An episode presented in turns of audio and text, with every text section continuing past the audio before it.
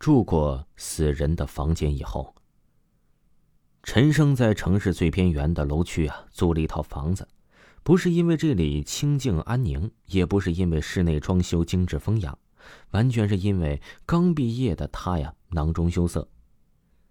这处啊离他工作地点跨越了小半个城市的房子的价格低得离谱，刚好符合他的条件。这房子在三楼，不高也不矮。在没有电梯的楼区里走上去也不会累。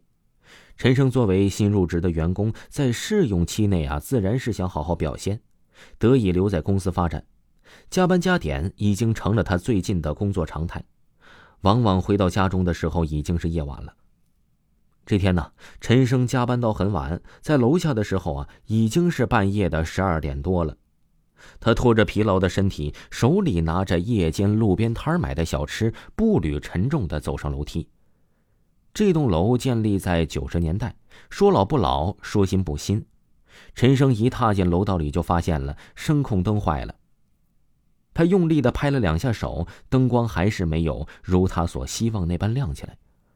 他叹了口气，手扶着楼梯扶手，小心翼翼地向上走去。大概到了二楼的位置。陈生扶着的楼梯扶手上啊，出现了黏黏的液体。他摸着黑，在手里捻了捻，一股恶心感从胃里涌了出来。他心里大呼倒霉，只好扶着墙壁向上走去。就在他即将到家的时候啊，脚下却被狠狠地绊了一脚。陈生拿出手机，借着灯光一看，平整的地面上却是什么都没有。真是倒霉！陈生揉了揉摔疼了的膝盖，将地上散落的小吃捡了起来。还好有塑料包装包裹着，他掏出钥匙打开了房门，进屋却发现室内呀开着灯。难道是忘记关灯了吗？陈生脱下衣服扔在了沙发上，赫然发现自己的手上啊沾满了殷红的鲜血，他吓得倒退一步，立刻就想到了楼梯里楼梯扶手上啊那黏黏的液体。难道是？不会的，一定是什么红色的颜料。陈生立刻洗净了双手，他实在是没有勇气出去一看究竟。桌子上的小吃他一口也没有动，匆匆洗漱过后就上床休息了。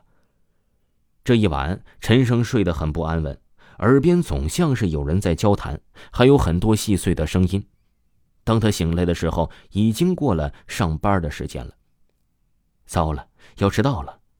陈生连忙起床，快速收拾一番，正准备出门的他，随意瞥了一眼客厅，却愣住了。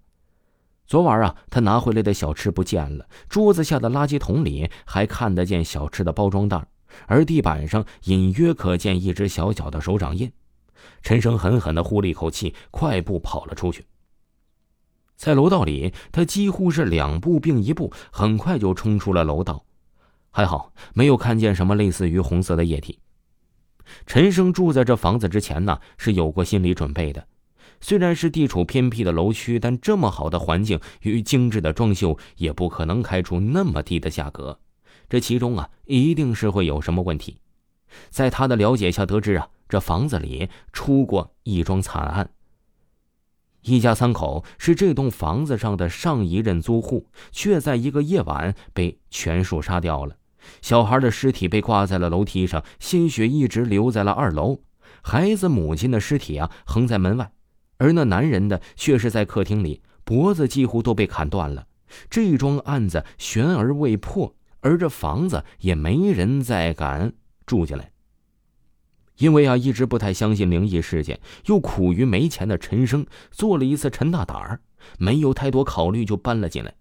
现在啊，他心里隐隐有些后悔。